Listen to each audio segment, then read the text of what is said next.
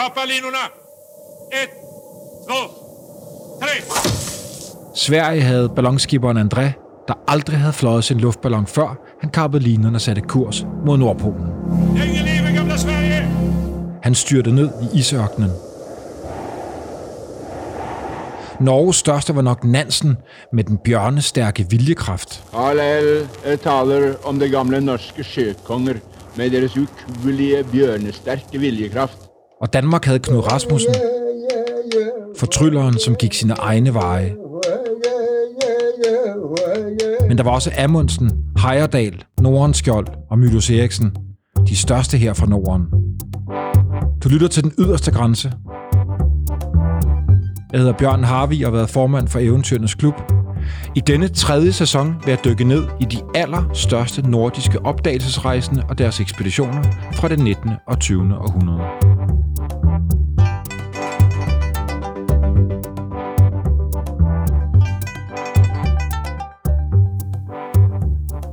Hadde kommet på de tanker at eh, kanskje var sivilisasjonen på feilspor. Kanskje var ikke fremskrittet det vi var i ferd med å bygge opp. For det var ingen som hadde planlagt noen ting. Vi tok bare alt for givet som var fjernere fra naturen, at det var eh, fremskritt. Bedre enn det som var før. Og eh, det vil jeg finne ut. Ikke bare ved å dra eh, på, eh, som i Hollywood-filmene, ut og lage en nydelig film i vakker natur, men med virkelig å føle på mitt eget skinn hvordan det var å dra helt tilbake til naturen.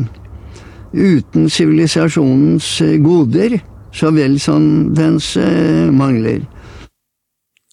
Stemmen tilhører norske Thor Heyerdahl.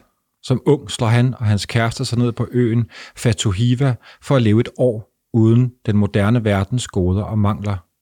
Senere blev han verdensberømt med Kontiki, bogen der er oversat til 70 sprog og har solgt i millioner af eksemplarer. Thor sejlede 101 dag på en tømmerflåde over Stillehavet fra den sydamerikanske kyst til de polynesiske øer. En distance, der svarer til at sejle fra Island til Etiopien. Det er Thors egne ord for at forklare den ubegribelige færd. Han ønskede at bevise, at oprindelige folk fra Sydamerika havde befolket denne del af verden. Senere drog han ud igen på talrige ekspeditioner i traditionelle både, han selv byggede. Thor Heyerdahl var på mange måder forud for sin tid, en stærk miljøforkæmper og fredsaktivist.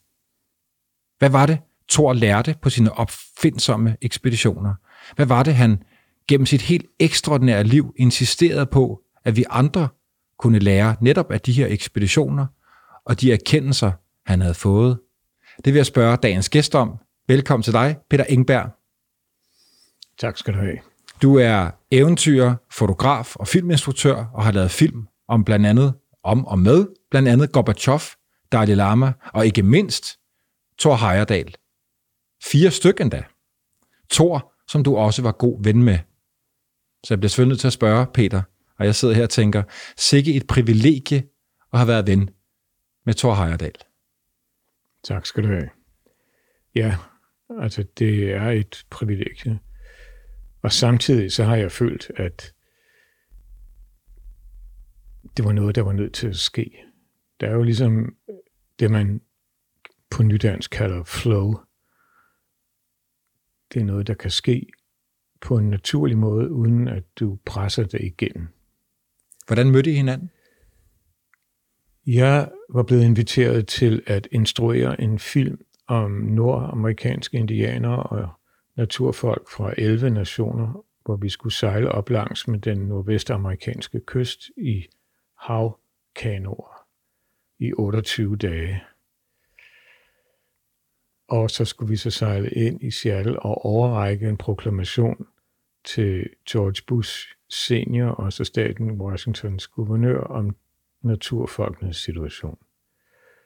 Og der tænkte jeg, Thor Heyerdahl, han ved virkelig meget om netop det her. Han skal med. Han skal være med i det her. Så jeg mødte ham faktisk øh, på selve Kontiki-floden, der nu står på Kontiki-museet Ja. i Oslo. Ja. Og der optog vi så introduktionen, øh, hvor han fortæller om naturfolkene, jordens oprindelige folk, som var her jo altså længe inden øh, os. Og fra det øjeblik af, der havde vi en kontakt øh, med ord, uden ord, som ligesom gik på tværs af øh, grænser.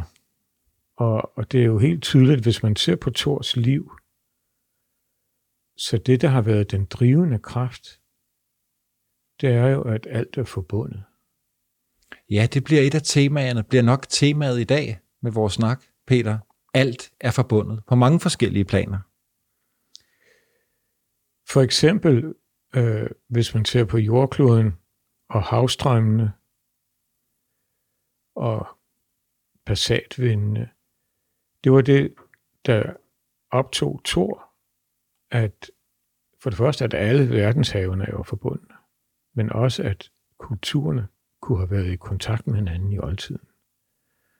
Det er det ene perspektiv. Så er der selvfølgelig hele det der perspektiv med, at dybest set inde i alle mennesker, er der noget, der er universelt. Altså, at der er noget, der er fælles for os alle sammen, uanset om vi er øh, hvide eller brune, eller hvad det nu er. Og som vi sikkert kommer ind på øh, lidt senere, så var han jo langt forud for sin tid. Og som jeg også har skrevet der i De Eventyrlige, som er Eventyrenes Klubs nyeste bog, så er for mig eventyret, det er en frekvens. Det er en frekvens, som du kan genkende. Og den genkendte jeg i Thor. som man tuner ind på, og som du og Thor tunede ind på ved første møde. Ja. Og det vender vi tilbage til, fordi der, er, der ligger mange gode historier gemt. Øhm, Peter, jeg kunne rigtig godt tænke mig at spørge dig, hvad var det, Thor Heyerdahl ville ude på øen Fatuhiva? Ja, der var to, kan man sige, aspekter. Det ene var, at han var uddannet biolog, for det første, og havde jo også arbejdet som arkeolog. Og så han var også interesseret i, ligesom, hvordan ser en, en ø ud, rent biologisk, uden at mennesker har været henne og gribe ind. Og det andet aspekt, det er så, at i stedet for ligesom at bare drømme om det allerede som dreng, tegnede han som 8-9-årig, så tegnede han Sydhavsøer og, og besluttede sig faktisk allerede i den alder, at han ville være opdagelsesrejsende, Okay. faktisk. Og han er virkelig god til at tegne, man kan se, altså, man aner ligesom Fatuhiva i de her tegninger for den her 8-årige dreng. øh, øh, virkelig. Og så den, det andet aspekt, det er, at han ville prøve det på sin egen krop. Og så skete der det, at han havde mødt en, øh, en kvinde, en pige, liv på universitetet i Oslo. Og de blev forelsket i hinanden, og så blev de gift, og dagen efter de blev gift, de blev gift juleaften, dagen efter de blev gift, så spurgte han, om hun ville med ham ud og finde et sted på jorden, hvor vi kunne bo øh, helt på naturens præmisser, uden andre hjælpemidler. Hold da op, du. Og det her var i Hvis- 1937, altså det var virkelig, virkelig, virkelig helt uhørt, at nogen ligesom tænkte på det. Anede hun, hvad hun gik ind til? Det kan jeg jo, Eller gjorde de begge to det, men i hvert fald, at han Altså, havde den idé.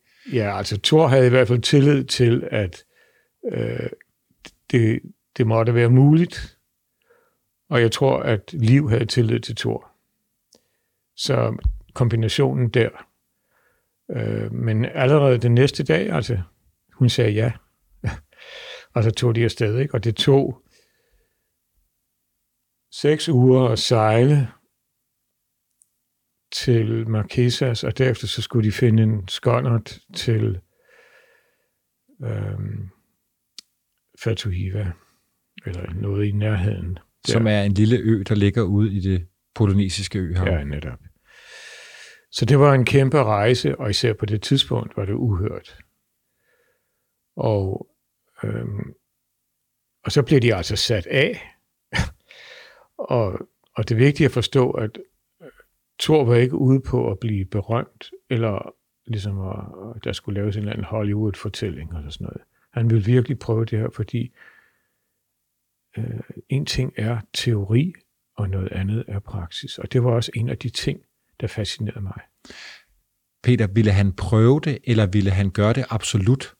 Var der en slutdato på den her, øh, øh, jeg vil jo ikke engang kalde det rejse? Nej. Han var indstillet på, at de ikke skulle komme tilbage. Og det er jo en, en beslutning, som, altså, det er en kraftig beslutning.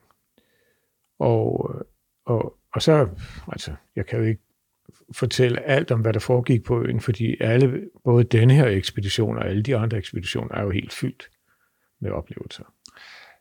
Men hans idé var, at han, han og Liv selvfølgelig, det var jo deres fælles idé, deres fælles projekt, det skal vi jo huske, de vil bo på øen uden, øh, hvad er det han selv siger, at den moderne verdens goder og mangler. Hvad mente han med, med det? Hvad betød det rent praktisk? Altså, ingen tændstikker, ingen medicin. Øh, og kun og så leve af det, der er der på stedet. Og der det jo er altså jungle, øh, og med masser af insekter og dyr, som man ikke nødvendigvis kender på forhånd, så er det jo i princippet og i virkeligheden en livsfarlig situation, potentielt livsfarlig. Jo, men der dukker jo tusind spørgsmål op nu her. Men samtidig har Thor senere berettet om, hvordan naturen alligevel er på vores side. Og, og det er ikke nogen øh, lille ting. I stedet for at se det som en trussel, så se det som en samarbejdspartner, fordi Thor jo ved at leve der i, i, på Fatuhiva, så samhørigheden i alting. Det blev et mantra for ham senere, at naturen ikke skulle bekæmpes. Vi er en del af den. Det var en, en stærk erkendelse, han fik derude. Øh, jeg tror lige, at mange har spørget dig, Peter, de, de bor jo ikke alene på en øde ø. Nej. Jeg kan ikke huske, hvordan det er. Kommer de øh, til... Ja, de kommer i kontakt, jeg kan ikke huske detaljerne, men de kommer i kontakt med nogen af øens beboere på et eller andet tidspunkt. Og undervejs, så får de også, de finder nogle statuer på øen, som i forbløffende grad minder om nogle statuer, Thor har set i Sydamerika. Og der kan man sige, der blev der plantet et frø. Et meget vigtigt frø. Det bliver ligesom kendetegnende. Nu for, foregriber du noget af det, vi skal snakke om lige om lidt, og det ja. er selvfølgelig Kontiki. Ja. Men Peter, Øh, hvilke erkendelser får han derude, den unge Thor Heyerdahl, og liv selvfølgelig også. Hvad er det for nogle erkendelser, de får om deres liv? Magter de at bo uden den moderne civilisations goder? Altså, der gik cirka et år, og det er også lang tid. Og der var jo altså det her øh, med forskellige tropesygdomme, forskellige art, som de måtte ligesom slås med uden medicin. Så det var, det var øh, en ting. Og så også, øhm, altså det er jo i den grad øh, et vildt projekt. Og jeg tror, at det, den overvejende årsag til, at de måtte slutte, det var den der kombination af nogle tropesygdomme, og så at de, de erkendte, at paradis ikke er en sydhavsø. Du har jo faktisk spurgt i en af dine flere film øh, om og med Thor Heyerdahl, har du spurgt ham om paradiset, om det findes. Det er jo ikke lige efter, han kommer hjem fra Fatuhiva. Det er formentlig noget, han har tænkt over, også på andre og senere ekspeditioner. Øhm, og øh, jeg synes, vi skal høre et, et, et lydklip fra netop en af dine film, hvor du har spurgt Thor Heyerdahl, om paradiset er et, et fysisk sted. Ja, øh, det tror jeg det gjør, men jeg tror ikke at man, som jeg sier i min egen bok, jeg slutter med at vi lærte at øh, man kan ikke kjøpe billett til paradiset. Jeg tror ikke det finnes eh, en geografisk plett på denne jord eh, som kan eh, tilsvare det vi forestiller oss som paradiset. Jeg tror at dette er en opplevelsessak, en følelsessak, som vi må lete inni oss eh, selv efter, ikke ute på, i andre områder av denne jordkloden. Og eh, det er jo litt eh, paradoksalt at eh, her sliter vi eh, seks eh, dager i uken, og mange kanskje bare fem, men for å legge opp eh, midler til å ta en ferie, og hva gjør vi da? Da drar vi ut i skogen og opp i fjellet på jakt og, og fiske, og foretrekker å ligge i sovepose ute i villmarken fremfor å ligge i en myk eh, seng. Og så, eh, når eh, ferien er over, så drar vi tilbake og sliter videre eh, på jakt efter eh, paradiset. Det er stærke ord, Peter. Mm. Og du nævnte det også her for lidt tid siden, det her med, at, at han måske var forud for sin tid. Jeg kan jo ikke lade være med at sidde og tænke på, nu sidder vi her i, i, i 2020, 2021. Coronaen har, har lukket det hele ned, og vi er jo sikkert øh, mange flere end bare få, der tænker på, hvad er det for et liv, vi lever nu? Burde vi leve det anderledes? Og det er det, han også snakker om. Først så siger han, jamen, jeg tror ikke, paradiset er et fysisk sted. Paradiset skal finde inde i os selv. Og så snakker han om paradokset med, at vi knokler 5-6 dage om ugen, for så når vi så har fri, at drage ud til det måske oprindelige, til naturen, for at føle os, øh, for at føle os midt i det. Det er nogle af de erkendelser, han får, øh, da, da han og Liv øh, er på, på, på øen øh, Fatuhiva. Men der er jo andre ting, der dukker op. Og nu nævnte du det selv. Altså, han, han, han begynder at blive interesseret. Det her frø planter sig. Skulpturerne. øh, Hvad var det, du sagde? Stenfigurerne. Ja. Øh, fortæl om det. Ja, altså blandt de ting, øh, han fandt på øen, det var nogle stenskulpturer, som havde mange, mange lighedstegn med nogle stenskulpturer, som han havde set i Sydamerika. Så det var et spor, eller et frø. Et andet frø, det var, at, at alle komponenterne i naturen, og det var jo selvfølgelig en helt overvældende oplevelse, når man bor der alene med naturen. At der er en samhørighed i naturen. Hvor, og han laver et, et, giver et meget godt eksempel. Han siger, forestil dig et lille barn, der får et ur, og så skiller barnet uret ad, og siger, nå, det er fordi den der, det der tandhjul kører rundt, og så da, da, da, da, og så bevæger viserne sig. Men, siger Thor så, barnet spørger ikke, hvem har lavet uret? og sådan er det med vores ofte forhold til naturen. Og så siger han også en vigtig tilføjelse, at hvis man bare fjerner en del af uret, så kan det ikke komme til at gå. Og det er det, vi har gjort med naturen. Vi har simpelthen grebet så meget ind, at selve grundstrukturen er ved at kollapse. Og han var faktisk den første i verden, der pegede på den her blandt andet forureningen af verdenshavene. Og Ja, han har jo formentlig selv set den kort tid efter, ikke? Jo. Både på vej ud på øen, men også der en er senere olie, ekspedition. olieklumper og alt muligt. Men altså, der var to vigtige frø der, der blev plantet. Så, så kommer krigen. Ja, Øh, Krigen kommer jo kort tid efter, han kommer hjem fra Fatuhiva. Øh, Krigen starter. øh, Jeg mener også, at øh, han, han er med i krigen, eller i hvert fald flere af dem, der kommer med på Kontiki, er gamle øh, veteraner fra krigen.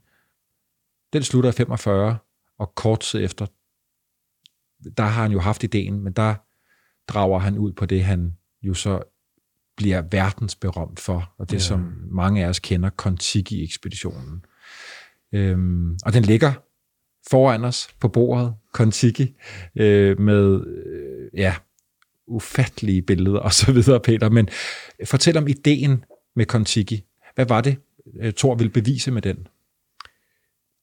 Ja, altså som, som vi lige har talt om, så blev der plantet et frø om, at kulturen i oldtiden kunne sagtens have været i forbindelse med hinanden. Både fra Asien og Afrika og Sydamerika og Polynesien ved hjælp af havstrømme og primitive fartøjer.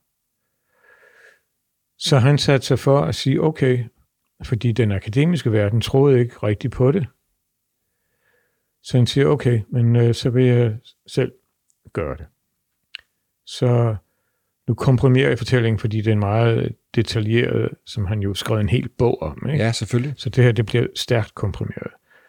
Men han allierede sig med fem andre, og begyndte at researche, øh, hvor kan man få nogle balsa-stammer. Balsa det er et meget let træ, der flyder.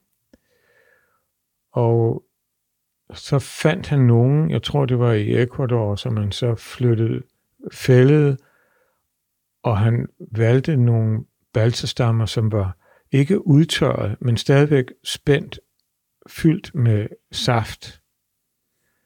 Og hvorfor det? Fordi derved så var de slags imprægneret mod at suge havvand ind.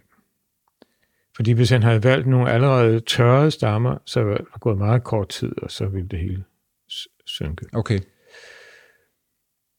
Så de bandt de her øh, stammer sammen med reb, ligesom øh, indianerne har gjort det i årtusinder.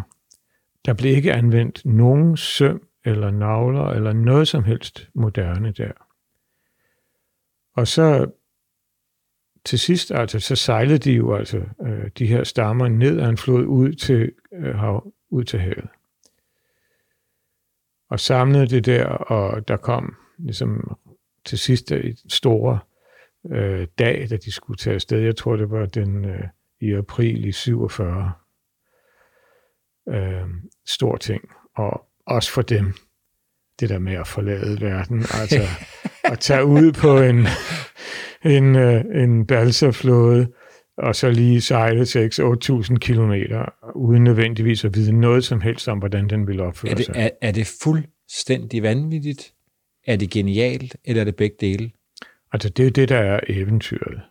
At det er øh, hinsides, det er det, der gør det eventuelt, Det er hinsides øh, adjektiver om, at om, er det muligt. Jeg tror slet ikke, de har tænkt. Jeg tror, de har sat sig for at gøre deres yderste, og, og Thor udvalgte jo også de her fem personer, blandt andet ud fra, at de hver for sig havde en unik øh, kompetence, som var nødvendig for, øh, for øh. Og han havde jo sat røre i tingene. Altså videnskabsmænd blev jo opstemte. Mange blev vrede på ham. Ja. Så ville bevise, at de polynesiske øer ikke nødvendigvis var blevet befolket af folk fra Asien, men fra Sydamerika. Det var der blevet forsket i, og mange var stærkt uenige med ham, vrede over det, og flere tror jeg også sagde, det vil slet ikke lykkes for dig at rejse den rejse. Han ville bevise, at det var nogen, der havde gjort det før ham. Og så er det jo vigtigt at understrege, at helt nye undersøgelser blandt verdens førende videnskabsfolk understøtter Thor Heyerdahls teori om, at sydamerikanske indianere i oldtiden fandt frem til øgrupperne i øh, Polynesien. Gav det ham, øh, gav det ham det ekstra? Ja, han Kig. blev udfordret af en i New York, der sagde, men altså, hvis du tror, altså, I kan sejle til Peru øh, på en balsaflåde, altså, good luck, den, den synker, altså, du ved, i løbet af no time. Så det er klart, det har givet noget, men, men det var dybere end provokationen fra ham. Selvfølgelig var der den akademiske verden, men der var et, der er et dybere lag i Thor at, øh, og det kender de fleste, at de har, eller vi har, en intuition om noget. Og den intuition, hvis man lærer at lytte til det, så er den altså stærkere end 10.000 idéer, som man har oppe i sit hoved. Det var det, øh, Saint-Exupéry, ham der skrev Den Lille Prins, sagde, at det væsentlige er usynligt for øjet, kun med hjertet kan man se.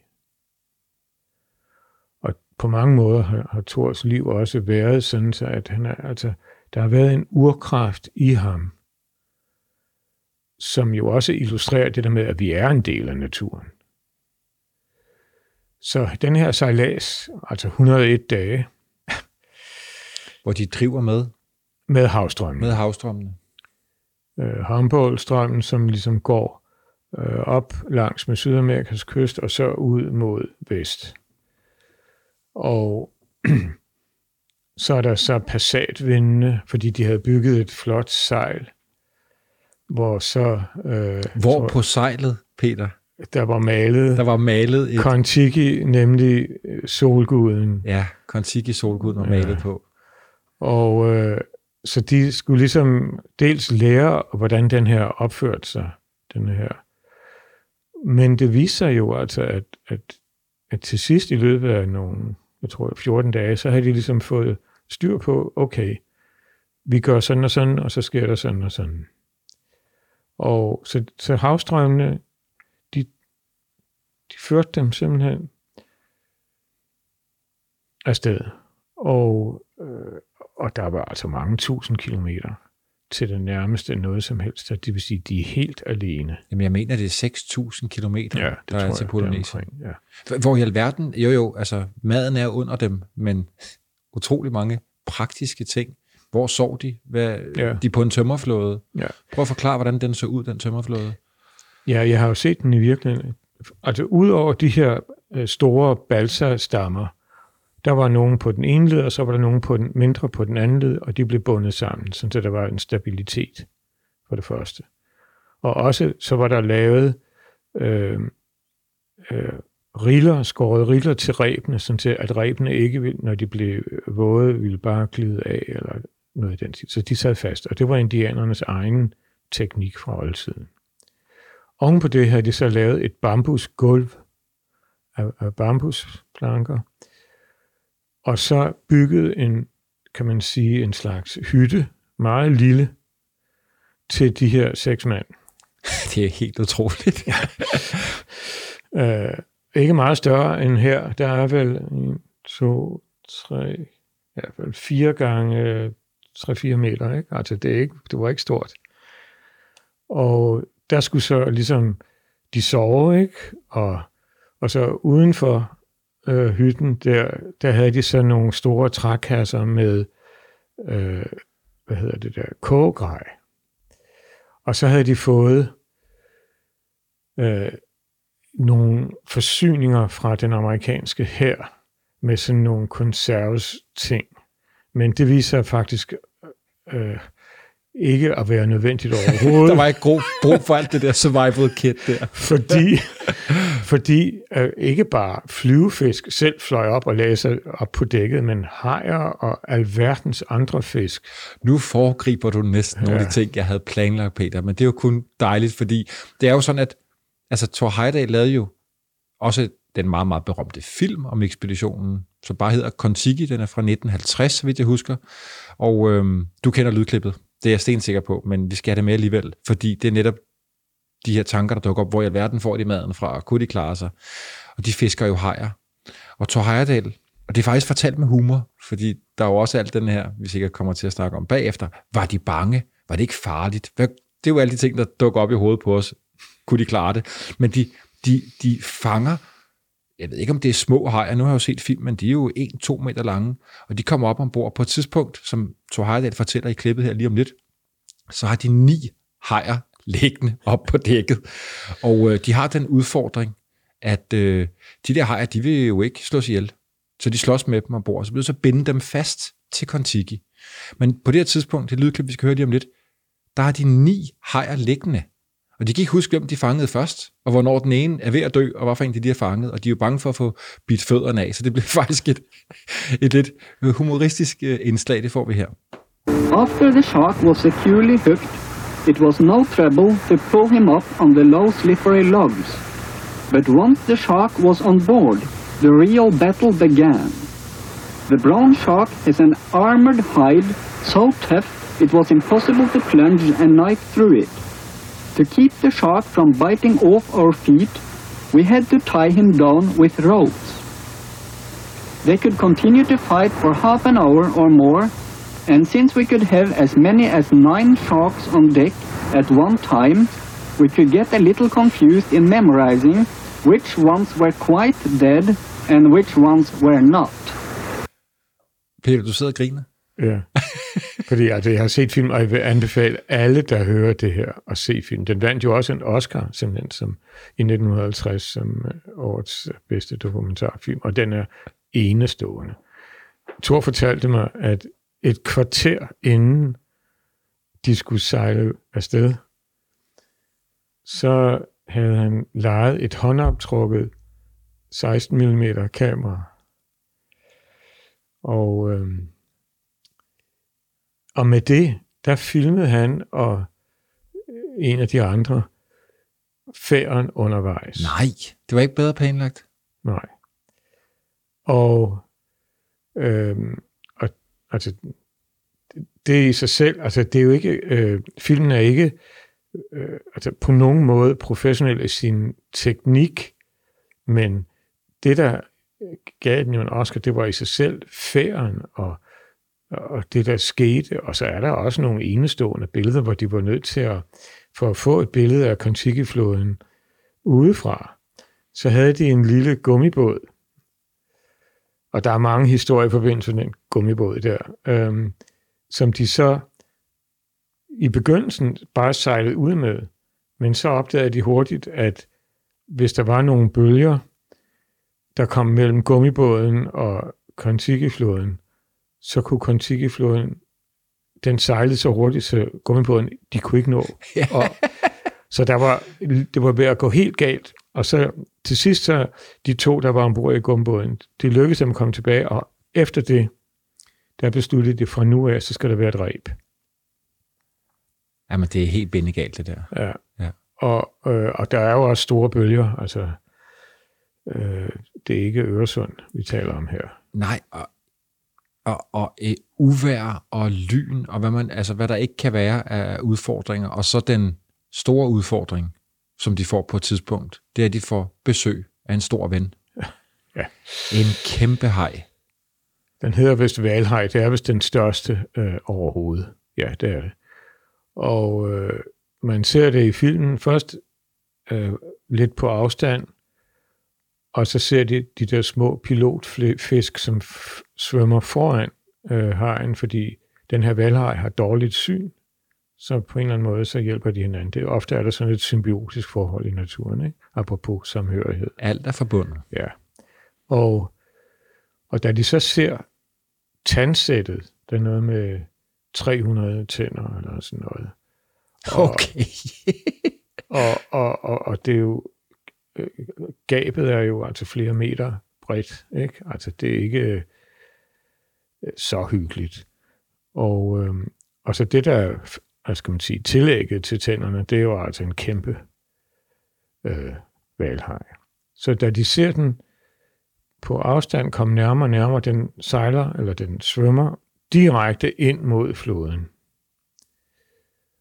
Og på et vist tidspunkt, så tænker de, det her, det går ikke godt.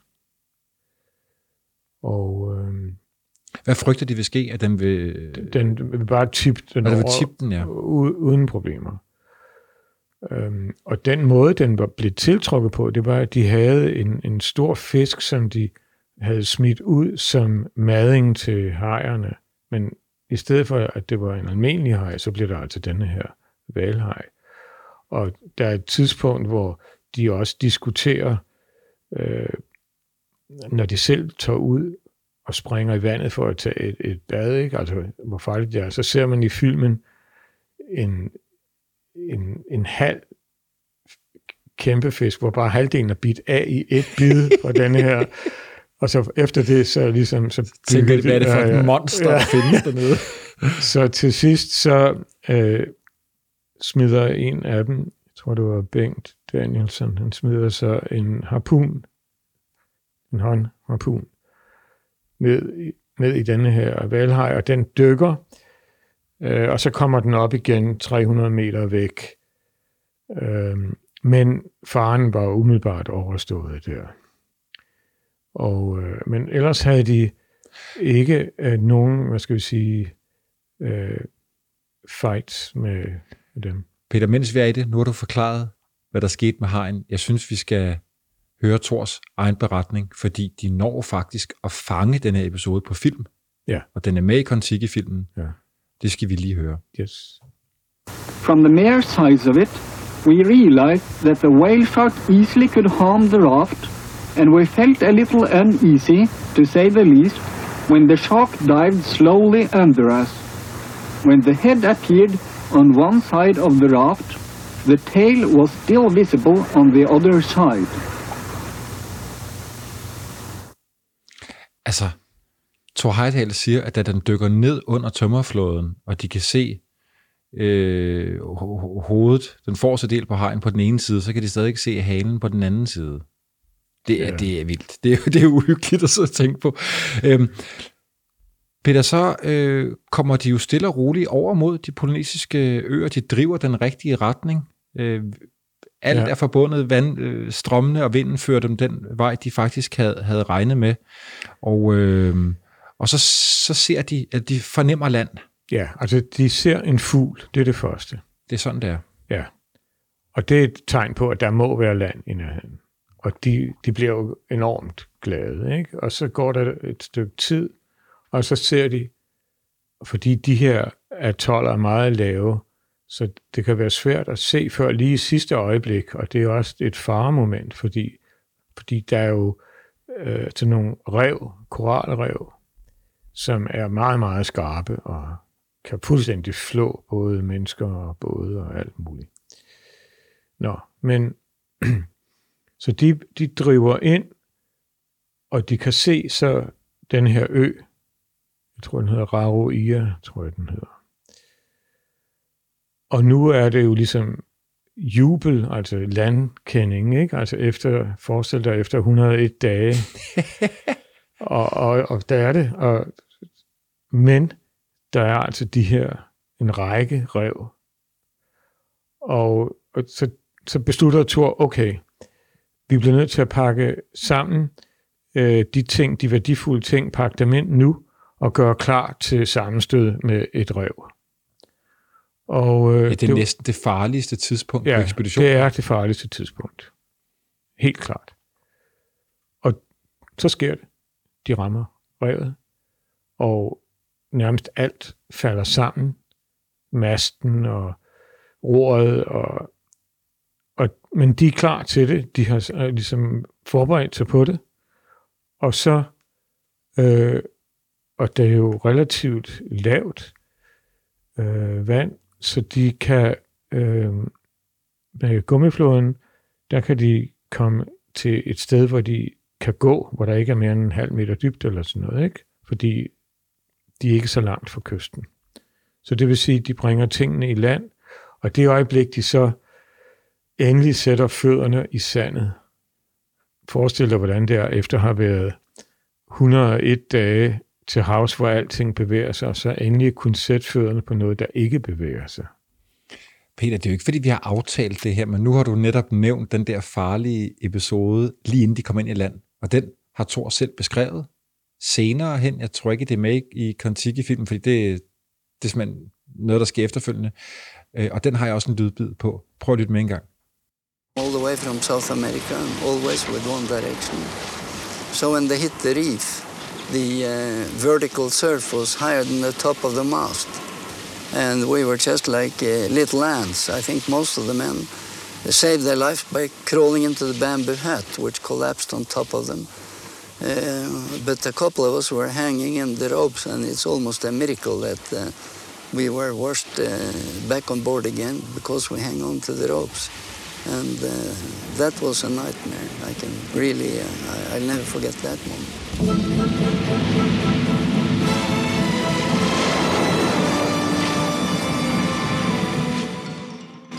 Ja, det er stærke løjer. Ja, det er det. De kommer i land, og efterfølgende bliver de jo, Thor og også resten af besætningen, øh, verdensstjerner. Ja, Fortæl om den der hype. Ja, altså, de havde et radiotelegrafiapparat med, som de som det lykkedes at få dem få bragt op på land. Det var blevet lidt vådt, men de lykkedes faktisk at få kontakt med en, en sådan en radiotelegrafist i, øh, hvor var det? Øh, jeg tror, det var i, i USA, og de gav ham den besked, at øh, nu var de landet, og at øh, de var i live. Og så blev den norske ambassade kontaktet, og i løbet af ret kort tid, så kom der jo både og, øhm, og, lykkeønskede dem og sådan noget. Det var jo en virkelig fest altså for, for alle. De har faktisk. ikke set tegn på menneskelig civilisation i 101 dag. Ja. Ikke en båd, ingenting. Og så øh, rammer de øh, atollerne. Ja, altså der er nogle optagelser, øh, øh, som man altså bare skal se, fordi et billede siger jo mere end tusind ord. Ikke? Så, Han beviste, at det kunne gøres. ja. Hvad, øh, hvad, hvad, sagde, hvad sagde kritikerne? ja, der var stadigvæk nogen, der, der, der ikke blev overbevist, fordi det er jo også en del af, kan man sige, den akademiske, professionelle skepsis. Der, der er altid øh, nogen, som har nogle indvendinger, uanset det her. Så der blev plantet et nyt frø. Øh, igen til de senere ekspeditioner, både Galapagos og Maldiverne og Tigris og Ra og så videre. Peter, en af dem, jeg rigtig godt kunne tænke mig at dykke mm. ned i, det er RAR-ekspeditionen. Eller ja. Ja. ekspeditionerne. Der er en RAR 1 og en RAR 2. En RAR Ja. 1, der, øh, der går et eller andet galt, og jeg kan ikke huske, hvad det er. Men RAR 2. Ja, Fortæl mig lige, hvad den handlede om. er meget kort. Igen, hvis man skal sejle ude på verdenshavene, så er det altså ret vigtigt, hvad det er for et træ, som floden er lavet af. Og først byggede Thor en af papyrus. Han byggede det faktisk foran Keops-pyramiden i Ægypten. Der kom jo hele tiden folk og glodede og så videre, men det var sådan en, en, en, en, en i oldtidens Ægypten, der er masser af tegninger af de her papyrus øh, både med master og sejl. Og det var sådan en, de byggede. Men det viste sig på RAR 1-ekspeditionen, at efter cirka, jeg tror det var 40 dage eller sådan noget, så havde den sunket så meget ned, at der kun var, jeg tror, 20-30 cm over havoverfladen. Okay. Og så vurderede øh, Thor, at det her, det går ikke. Vi bliver nødt til at droppe den her konstruktion. Og så de afbrød den, og så tog tilbage. Peter, hvad var ideen? Hvad var øh, Ideen, altså, ja. ko- konsttanken? Ideen var at vise, at fra øh, oldtidens Afrika kunne man have kommet i kontakt med for eksempel Karibien eller Sydamerika. Så der var igen en idé, ligesom på Kontiki, at øh, rigtigt. der faktisk øh, er nogle folk, som i modsætning til den videnskab, der var på det tidspunkt, har altså befolket en anden del af verden. Ja. Og der var mange, der var mange ting, øh, som Thor havde set, for eksempel trinpyramider i Mexico, og Saqqara-trinpyramiden i Ægypten, og han har også fået trinpyramider på Tenerife og mange, mange andre steder, og bestemte øh, både konstruktioner, som er identiske. Jeg har selv øh, med Thor i, i Peru øh, siddet på sådan nogle øh, sivbåde, som er fuldstændig identiske med dem, man har på i, i, i Ægypten og, og andre steder. Så øh, han vil vise, at for eksempel fra Afrika og til øh, Sydamerika, der kunne man have sejlet i, i oldtiden. Og da han så kort tid efter fik bygget RAR 2 af noget bedre træ, lidt kortere, men meget mere, øh, meget stærkere bygget, så efter 52 dages sejlads over Atlanterhavet fra Marokko, så nåede de øh, Karibien. Der, øh, øh, jeg tror, det var Bermuda. Ja, Bar- Barbados. Barbados Bar- var det, Barbados, ja. Ja, netop. I modsætning til Kontiki, hvor var, var Kontiki ren norsk, eller var der en amerikaner med? Det kan jeg faktisk ikke huske. Jeg mener, der var amerikaner ombord, men altså på... Nej, Kontiki, der var fem svenskere, eller ja, fem nordmænd og en svensker. Det var sådan, det var. Ja. Men Rar er Ja. jo et meget blandet... Ja, øh, det var fra, fra alle mulige lande. Der var Rusland, Amerika, Mexico, øh, Norge, øh, Chad. Ja, to øh, afrikanere ombord, så vidt jeg ja, husker. ja, og, han ville, og det var med vilje for at vise, at øh, mennesker fra vidt forskellige lande med vidt forskellige baggrunde kunne arbejde effektivt sammen under yderst vanskelige forhold på en lille bitte flåde midt ude på havet. Fortæl om noget af det her, Peter. Han, var jo, han brugte jo store dele af sit liv, i hvert fald øh, anden del af sit liv, på netop det her. Øh, at, at vi skal bruge dels vores energi og vores videnskab og vores intellekt til at passe på naturen, men også at vi ikke skal bekrige hinanden, altså fredsaktivistdelen. Ja. Fortæl om det. Jo, altså som, som jeg lige sagde, så var det her en illustration på, at folk kan samarbejde på tværs af kulturer og nationaliteter, og at netop på grund af, af det der tema om, at alt er forbundet og samhørigheden i naturen, så bliver vi nødt til at forstå, at vi kan ikke fortsætte med at forskelsbehandle andre mennesker på grund af hudfarve, for eksempel. Og på den måde var det også et, et levende eksempel på, at øh, altså peaceful coexistence, altså at kunne leve i fred sammen.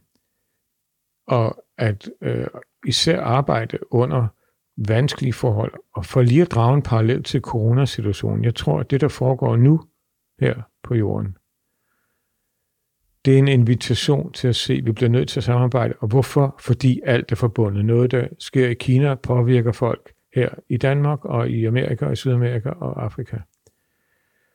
Og når den der 10 begynder at falde, altså når vi virkelig begynder at forstå, at alt er forbundet, så tror jeg også, at vi vil begynde at, at skabe et nyt samfund. Og for de gener- nye generationer, der skal arve jorden, der er det jo altså vigtigt ikke bare at gentage øhm, det, vi har gjort. Jeg spurgte Thor, om han havde et godt råd til de generationer, der vokser op i dag.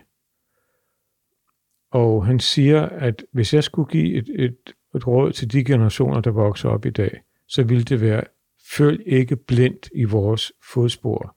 Ikke alt det, vi har gjort, og fjerne os længere fra naturen, er fremskridt. Vi må finde ud af, hvad er det bedste i civilisationen, som vi må beholde. Fordi vi kan ikke vende helt tilbage. Han så jo med egne øjne, at civilisationer før vores var gået under. Det var meningen med Kontiki. Ja. Han havde set statuerne på påskeøen, undret sig over, hvorfor i alverden, at der havde været en stærk kultur og civilisation, der af en eller anden årsag var gået nedenom og hjem. Ja. Og jeg tror også, han sagde, at det kommer til at ske ved vores, Ja. hvis vi ikke øh, tænker over den måde, vi, øh, vi, øh, vi lever på. Der er faktisk et, et, et lydklip med Thor, hvor han snakker om netop det her med, at, at øh, vi må ikke lade os styre af vores grådighed. Do believe that we are going through very hard years until man opens his eyes and has more respect for nature and the law of nature and the need of uh, of not uh, only be driven by greed but by intelligence and uh, by realizing that we could um, uh, risk and I think we do risk to um, have a collapse of the civilization we have. If we don't have it, it will be the first civilization ever uh, to survive. Peter Thor siger, at hvis vi ikke tænker igennem den måde, vi lever vores samfund på, så vil vores civilisation gå under. For det har alle andre også gjort. Vi vil blive de, den eneste civilisation nogensinde, der ikke går under. Ja, og det har han flere gange også talt med mig om, og det kan huske i Machu Picchu i Peru, øh, og Tucumé som jo er 26 bjerge, der, som Thor tænkte, men man har ikke 26 bjerge, der ser så ens ud. Så gravede han en af dem ud, og det viser at være trinpyramider. Verdens største arkeologiske udgravning. Det er rigtigt. Civilisationer er noget, som kommer og går. Græske, romerske, egyptiske osv. Også den vestlige civilisation. Og det kan vi lige så godt indse, ligesom det nytter ikke noget at protestere, hvis man er et blad på et træ, og det bliver efterår, så falder bladene af, så kan man ikke klage til bestyrelsen. så øh, det at forstå, at civilisationer er noget, der kommer og går, det kan tages på en negativ måde og på en positiv måde. Den positive måde, det er, at ja, så tager vi ansvar for at skabe noget, der var bedre end sidst. Og det er den invitation, jeg ser, Thor har strakt ud til verden. Det er at lære af fortiden. Det er også derfor, han siger, at at, at se på historien er vigtigt. Fordi så kan vi se, okay, hvad kan vi lære af det, der er sket, så vi ikke gentager det. Det er meget smukt. Jeg synes, at vi skal lade Thor få det sidste ord, Peter, for jeg har faktisk fundet et citat, som flugter utrolig fint med det, du siger. Det er fra Thor Heyerdahls øh, selvbiografi i Adams fodspor, hvor han til sidst i bogen øh, øh, har en samtale med sig selv, hvor han går og stiller sig selv spørgsmål, og de to sidste spørgsmål, de lyder sådan her. Tror du på fremtiden? Og så svarer han jo så til sig selv. Den skaber vi selv, nu, mens der endnu er tid. Videnskaben er kommet så vidt, at den er i stand til at pille naturen og dens atomer fra hinanden. Det ville være fornuftigt, hvis vi lærte at sætte det hele rigtigt sammen igen, inden naturen selv tager drastiske skridt til at redde sig selv og os.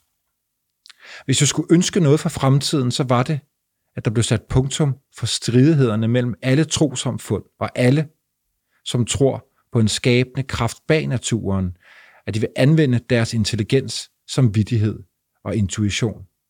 Den hellige ånd og alt, hvad der står i vores magt til at få råd og hjælp til at tage vare på naturen, inden vi helt forstyrrer den store hviledag. Og så det sidste spørgsmål, han stiller sig selv, og som jeg også tror kendetegner ham, det var, at han stiller sig selv spørgsmålet, tror du på mig? Og han svarer, den, der ikke tror på sig selv, kommer ingen vegne. Ja, og der kan man sige, der er han, Thor Heidals liv jo et bevis på det. Altså at det at kunne følge sin indre stemme og have tillid til, at der er noget i os, som er naturen. Og at have tillid til den del af os, som er naturen. Fordi der er ubegrænsede ressourcer der. Og jeg har jo set det i mit eget liv. Altså, jeg, mm. øh, og, og, og derfor så er det en invitation til alle mennesker om at tage nogle dybe indåndinger og så forstå, at vi er knyttet sammen. Det er et skæbnefællesskab her på planeten. Det er jo et, et slags rumskib, ikke? Det er det jo. Jeg har interviewet flere astronauter, der fortæller, hvordan det ændrer deres liv fuldstændigt at se denne her blå planet ude i rummet, hvor alt er forbundet. Med de ord, tusind tak, Peter Engberg.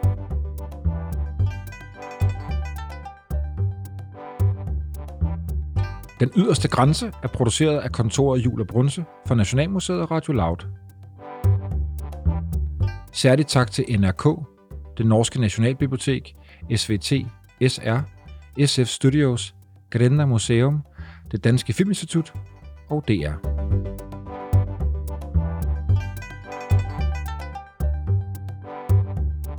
Find serien på vorestid.dk eller der, hvor du normalt finder dine podcasts.